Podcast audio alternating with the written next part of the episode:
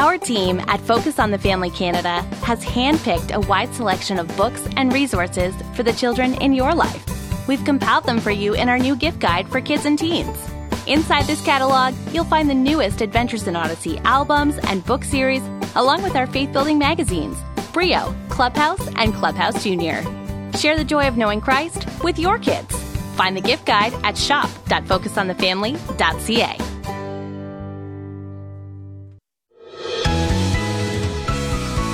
On today's Focus on the Family, Dr. Walt Larimore offers men a view of their wives from God's perspective. He has given you a spouse that He intended and created for you. A woman of indescribable, inestimable, and incredible value. Guys, is this how you view your wife? Is it? You'll hear more challenging questions like that one and some eye-opening answers on today's Focus on the Family. Your host is Focus President Jim Daly, and I'm John Fuller. That's so true, John, and we have a wonderful message today for both husbands and wives from our friend Walt Larimore. Yeah, Walt was a vice president of medical outreach here for a number of years. He's a well-respected physician, an author, and a speaker, and perhaps more importantly, he's been married to his wife, Barbara, for more than 30 years. Well, and that should give him instant credibility, John. Walt has been in the studio with us many times, and today we're going to air a speech that he gave at a conference for physicians and their spouses. And he did an amazing job of delving into the Scriptures to give husbands, in particular, a new perspective on the women they married. And that conference was hosted here at Focus on the Family a number of years ago. With that, here's Dr. Walt Larimore on today's Focus on the Family. Well, my aim today is to speak primarily to you guys. I want to help you to learn from my mistakes. I want to help you in your role as a husband, and for some of you as husbands-to-be, to see the value of your wife from God's viewpoint. I want you to see today that I believe Scripture teaches that if you honor and value your wife in the way He designed her, that He will do things with your marriage and with your ministry that you can't even begin to imagine. I want to guarantee you, based upon what we're going to learn today in God's Word, that if you men will allow these truths to penetrate your heart, and if you begin to apply them today, as we'll talk about towards the end, God is going to use you, and He is going to use you mightily. So are you ready? Well, let's get started. An English professor wrote this on a bulletin board, a chalkboard up front. With no punctuation, he wrote, "A woman without her man is nothing." And he asked the students to punctuate this. How would you punctuate this? Well, most of the men wrote, "A woman, comma, without her man, comma, is nothing." Every woman punctuated it this way. "A woman, semicolon, without her, comma, man is nothing."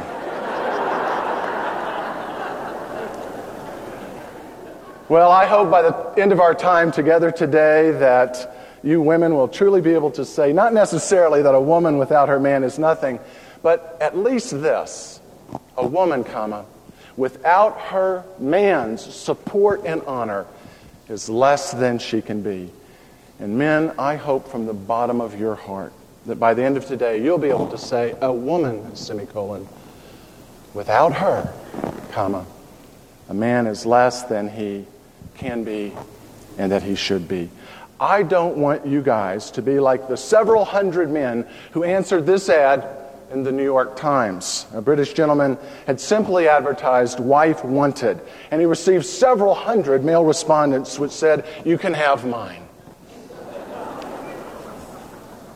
My prayer is that in our time today together, you'll come to see that God especially and specially designed your woman for you.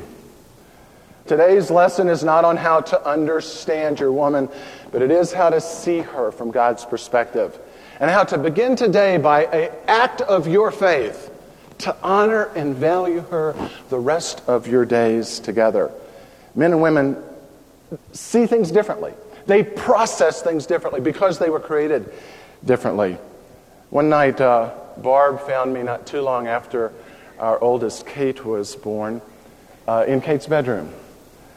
She walked in and saw me looking down at sleeping Kate, and she says that she saw in my face a mixture of emotions that she hadn't seen before, of disbelief and doubt, delight, amazement, enchantment, even skepticism.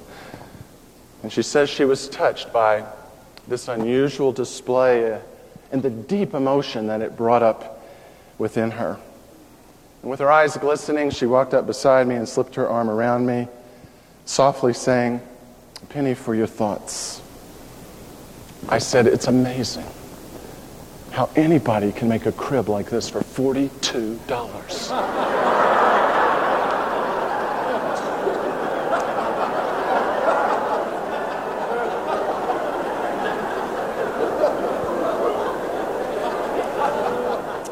Well, men and women are different, and this is God's design.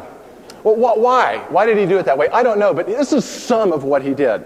When little boys-to-be were in the womb, at the time designed by our Father, they were washed with a hormone called testosterone.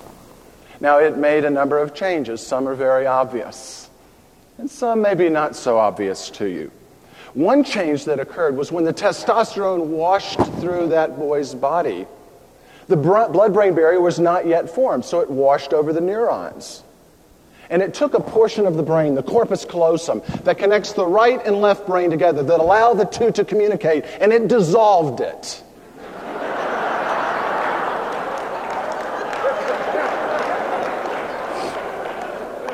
Maybe not completely, but mostly. Ladies, you can look at the spouse you've been given, and you now know he is brain damaged. Testosterone has an incredible effect on muscles. It causes skeletal muscles to twitch. It causes them to move and poke. It starts in the womb, and it never stops. Also, the lack of testosterone surge causes little lips to move and never stop.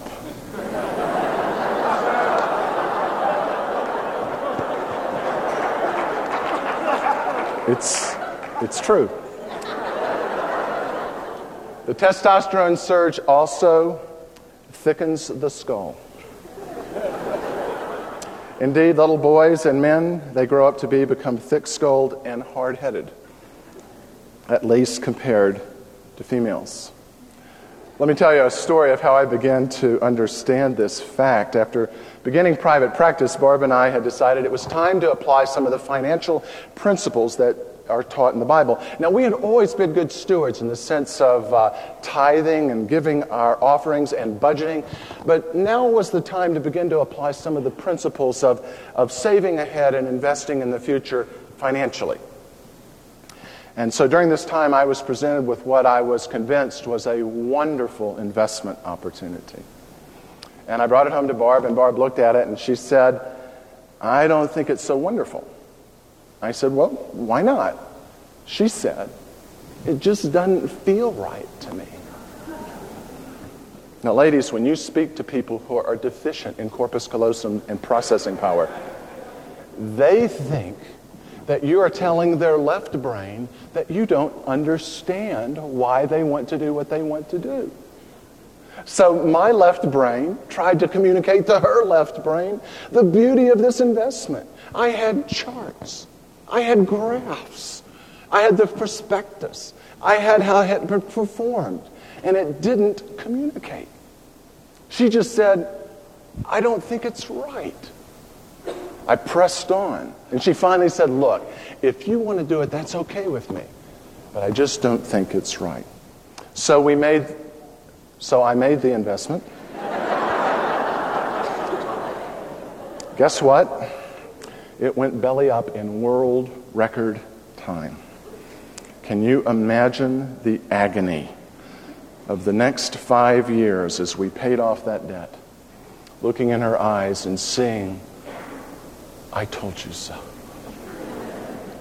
Someone recently told me they admired my good judgment, and I was reminded of the old saying that Good judgment comes from experience, and some of my best experience comes from bad judgment. And the baddest judgments in my life have come from not valuing my wife, of not honoring and listening to how God created her. Well, I'm smarter now, and I want to share with you some perspectives that God's given me from His Word. I've never heard some of these perspectives taught.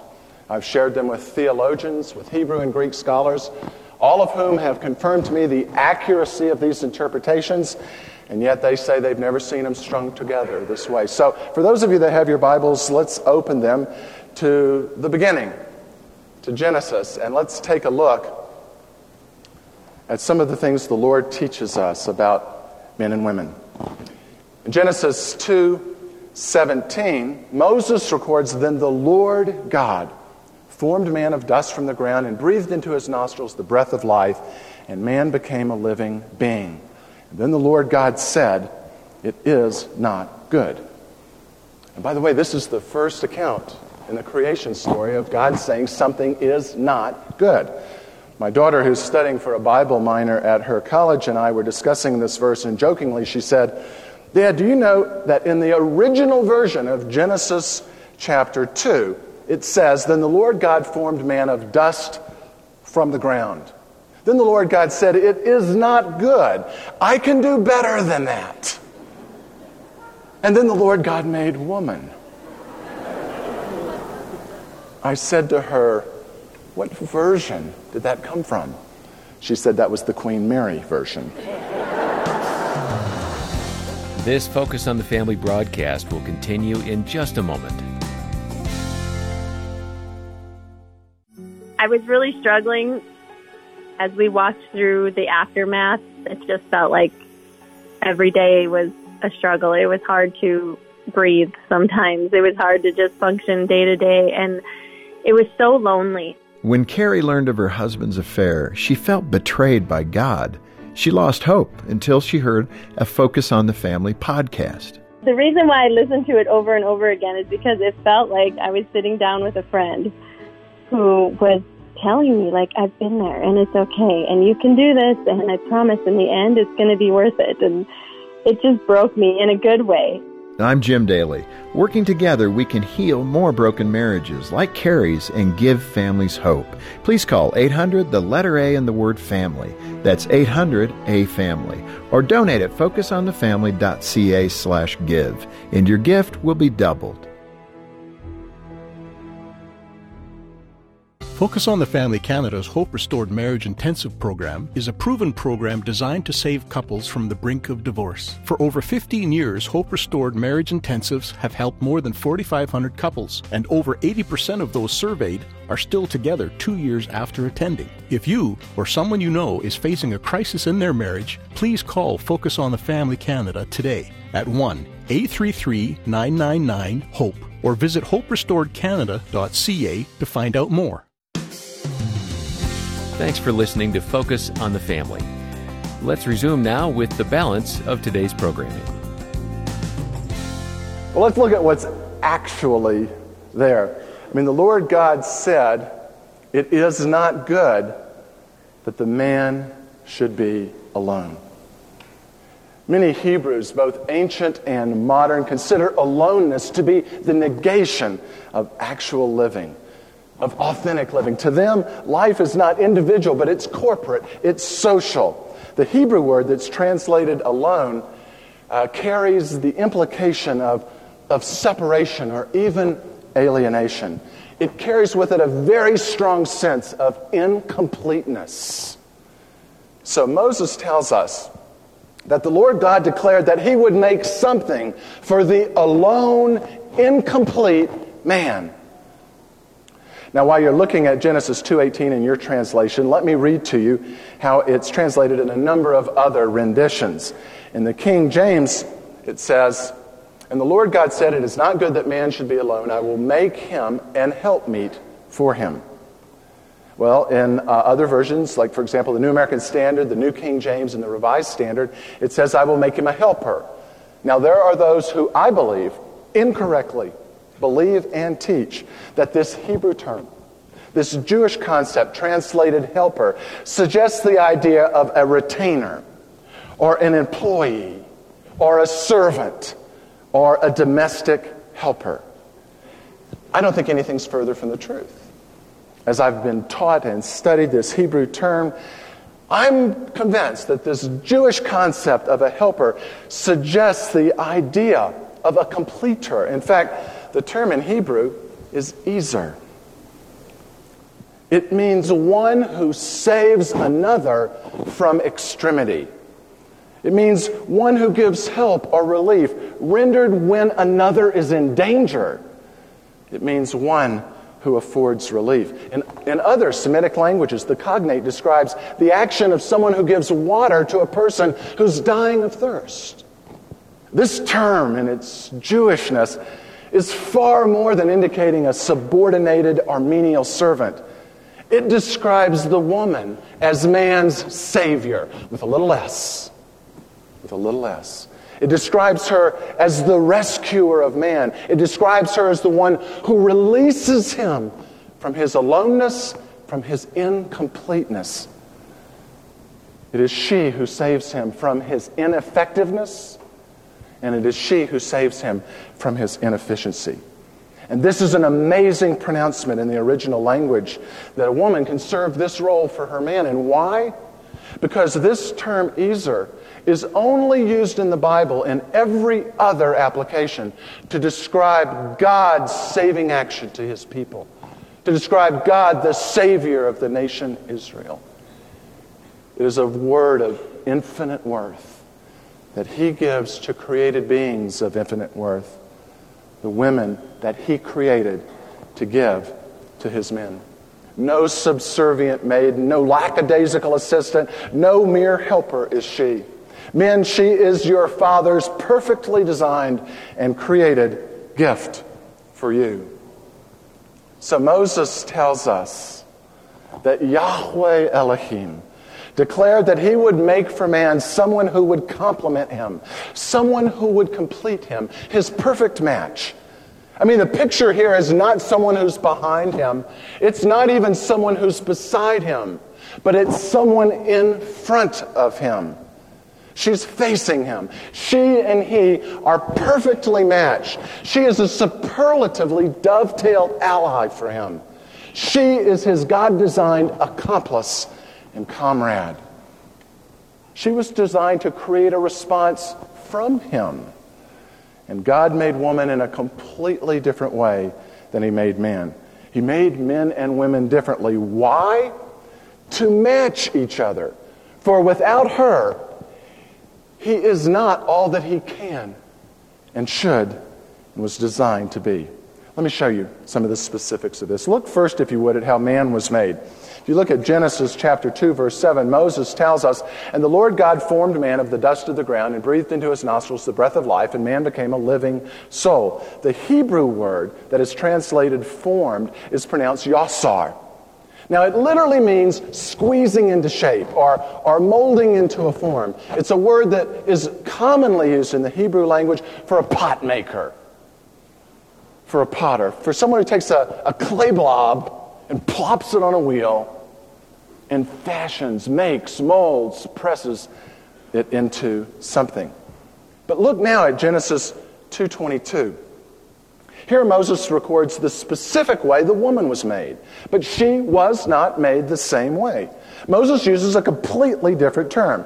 He tells us that the Lord God made he a woman and brought her unto the man. And Scripture tells us that God did not yasar or form the woman, he bahnod her.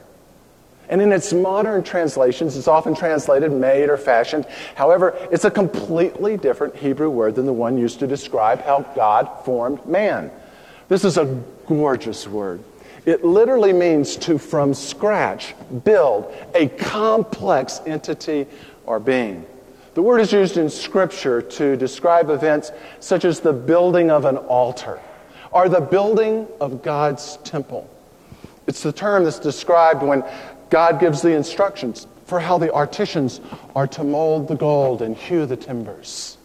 These are bahnod things of high complexity and of high value. This woman wasn't made like a man was made. She was built. She's compared to the creation and design and work of architectural arts and masterpieces. And it follows that the use of the verb to build here for the woman implies an intellectual and an aesthetic appreciation not only of her physical form, but how she's built internally, physiologically, spiritually, and intuitively.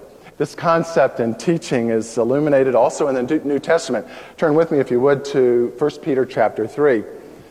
It's translated this way in the King James Version. Likewise, ye husbands, dwell with your wives according to knowledge, giving honor unto the wife as unto the weaker vessel, and as being heirs together of the grace of life, that your prayers may not be hindered.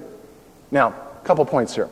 First, the Greek word translated honor means to value, to place great value, to treasure, if you would. It's a magnificent view of what we should do, men. And it's not an emotion. It's not an emotion. It's not a felt thing. This is an action, and it's an action of the will. For whatever a man treasures, he will develop feelings for that's how we're designed. But you might ask, come on, Walt. I mean, does Scripture actually ask me as a man to honor something weak? Would Peter, the fisherman, be proud of a trophy that was weak or that was sickly? Well, let me see if I can help you out a little bit here. The Greek word that is translated weaker is indeed somewhat difficult to render in the English. Literally, it can mean something that is without strength or weak, or someone that is sickly or unwell. However, in secular Greek, even as used in the 20th century, it has a much richer and deeper meaning that I don't think will surprise you now that you understand some of the background in Genesis. Because this Greek word describes the very most fragile and valuable of artwork. It's a word that's used to describe the most delicate and costly bone china, the finest and most expensive porcelain vases. Guys, you wouldn't say a 1957 Porsche was weak. You wouldn't describe Limoges vases or Wedgwood plates or Dresden bone china as weak. You would describe them as pieces of beautiful artistry, of belongings of immense and incredible importance, worth, and value. They are artworks designed, intended, and crafted to be appreciated, beloved, and desired. And men, this is what the Word of God says that He has built for you and that He has given you. He has given you a spouse that He intended and created for you. A woman of indescribable, inestimable, and incredible value. Guys, is this how you view your wife? Is it? I bet for many of you, it's not. If you saw her as God saw her, if you saw her as God created her, imagine how you might demonstrate your value for her. You would honor and value her more highly than any of your most precious possessions. You would honor and value her more highly than the profession you practice. You would honor and value her more highly than any gift you've ever been given. And with that encouragement to see your wife from God's perspective, we come to the end of the first half of a message from Dr. Walt Larimore. That was at a conference for physicians and their spouses held here at Focus on the Family a few years ago. I don't know about you, John, but man, I'm ready to order Gene some flowers online right now. I am. Hey, get off of that. I'm on right now doing that. You're doing that for Dina already. Mm-hmm. That is convicting stuff from Walt Larimore, and I have to say, over the years that he worked here, here at Focus, we've seen him live that out with his wife, Barb, and I am so glad we could share his wisdom with you today, and I hope you'll take it to heart and apply those principles that he's talking about. This is one of the benefits of Christian marriage, to add God's perspective to your relationship and to get His help when your marriage needs it. Ladies, if you're thinking about sharing this with your husband, Walt says, if he's a Christian, give him the CD, but let him listen to it alone so that the Holy Spirit can work on his heart. Now, if your husband is not a Christian, Walt says, don't give him this CD at all, but instead pray for him every day. And I think that's good advice. If you're in that situation, we have a free audio download of one of our most popular marriage programs. It's called Experiencing a Fulfilled Marriage by Patricia Ashley. So visit our website to get that. Yeah, that's an incredible message as well. She is a fiery speaker, and at one point in the message, she says her marriage was totally dead. But she offers hope, and you'll find that at focusonthefamily.ca. If you're in despair over your marriage, let me give you some good news. There is hope. It's never too far gone. I know in your heart you're probably saying, I think it is. Here at Focus, we're seeing great success with our 4-day intensives called Hope Restored. In fact, over 80% of the couples who attend that intensive counseling environment say their marriage is doing well 2 years after their time at Hope Restored. And these are couples who were experiencing serious marital struggles. Many had already filed for divorce before they came. Here's one example from a husband who said, when we came to the intensive, it was raining and storming, just like our marriage. We were on the brink of divorce, and I had already moved out. Being a guy, I thought they would fix my wife, but the miracle was they fixed both of us. This is one of the best things that has ever happened to me. Thank you, Focus on the Family and Hope Restored. I love what God is doing at Hope Restored, and that is some incredible ministry taking place there. It really is, John. It is so exciting to think of these marriages being saved day in and day out, and that means in many cases, families are staying together. Children are being spared the trauma of divorce, and we are happy, privileged to provide these marriage-saving resources. But it takes money for staff and materials. So please, if Focus on the Family has been an encouragement in your marriage, or maybe your parenting, could you make a donation? We need to hear from you today. We really do, and this has been a difficult year for all of us. Let me just encourage you, though, to donate if you can, so we can offer the gift of hope and help to struggling families this season. Donate when you call 800-A-FAMILY, that's 800-232-6459, or online. You can donate and request the CD of this 2-day broadcast at focusonthefamily.ca. And this really is a great time to give because some special friends of Focus on the Family have offered to match your contribution dollar for dollar. This is a limited time opportunity for you to make a $25 gift, and it'll be a $50 gift because of that match. Please consider what you can and donate today. And if you enjoyed today's presentation, please tell a friend to tune in next time as Dr. Walt Larimore explains how God created man and woman to complement one another in marriage. On behalf of Jim Daly and the entire team, thanks for joining us today for Focus on the Family. I'm John Fuller, inviting you back as we once again help you and your family thrive in Christ.